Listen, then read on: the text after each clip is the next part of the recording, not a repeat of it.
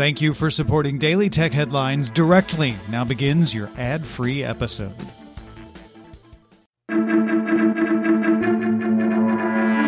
These are the Daily Tech Headlines for Thursday, September 8th, 2022. I'm Jen Cutter. Apple held an event yesterday, and here's an overview of the announcements. The Apple Watch SE is now the bargain model at $249 or 299 with cellular.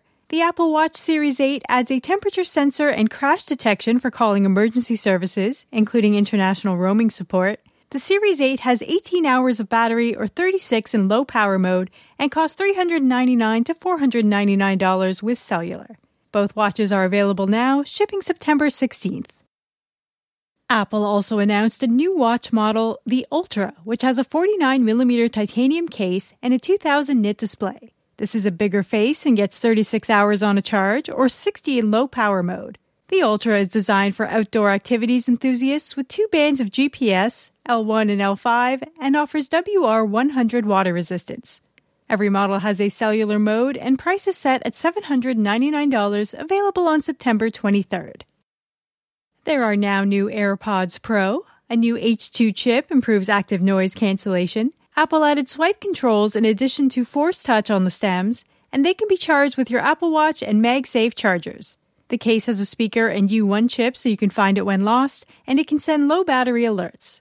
The new AirPods Pro are $249, available September 9th, shipping September 23rd.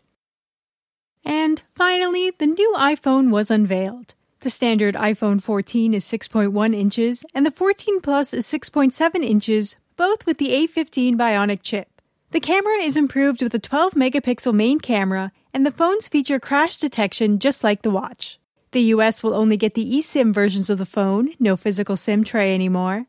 The iPhone 14 starts at $799 and the iPhone 14 Plus starts at $899.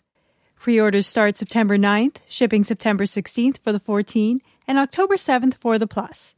Check out Wednesday's Daily Tech News Show for the full breakdown and specs for every announcement. As part of the CHIPS and Science Act passed into U.S. law in early August, the Biden administration now released more strategy details. Secretary of Commerce Gina Raimondo said, Companies who receive chip funds can't build leading edge or advanced technology facilities in China for a period of 10 years, and companies who receive the money can only expand their mature node factories in China to serve the Chinese market. Uber appealed to Kenya's court system to annul the new digital taxi hailing regulations coming into effect in a few weeks. Uber claims some of the regulations are discouraging to investments, unconstitutional, and infringing on the rights of company and customers. Kenya's rules will cap commission charges per ride at 18% compared to the current 35% commission on earnings per trip. Uber is also contesting the condition for ride hailing companies to obtain a transport network license to operate, stressing it was not a transport service and instead an app offering intermediation service. In contrast to Twitter, Google, and Apple, Amazon CEO Andy Jassy told the Code 2022 conference in LA yesterday there's no plan to push workers back into the office.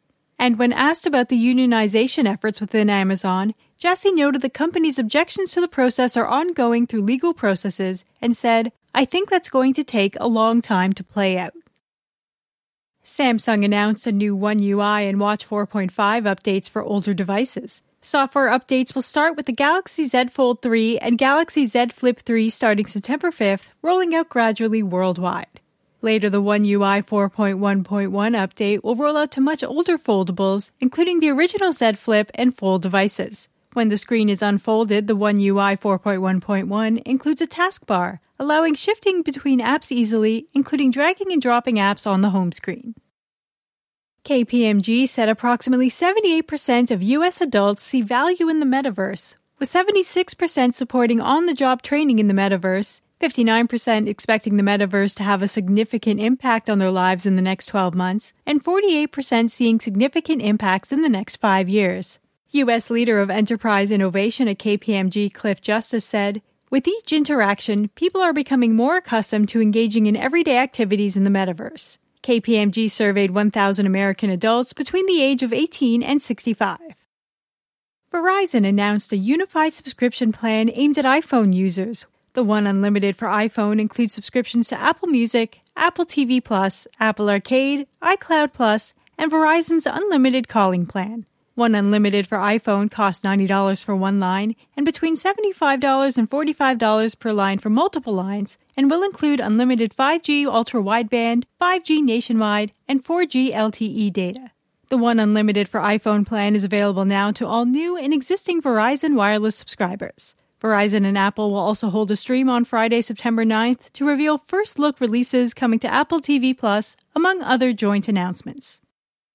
And the Financial Times reports PlayStation CEO Jim Ryan says the Microsoft offer to keep the Call of Duty franchise on PlayStation for three years after the current agreement was inadequate on many levels and failed to take account of the impact on our gamers. Sony has concerns about the impact if the proposed $68.7 billion acquisition of Activision Blizzard by Microsoft is approved, as the proposed three year extension of the existing agreement could only continue Call of Duty's annual PlayStation releases through to 2027.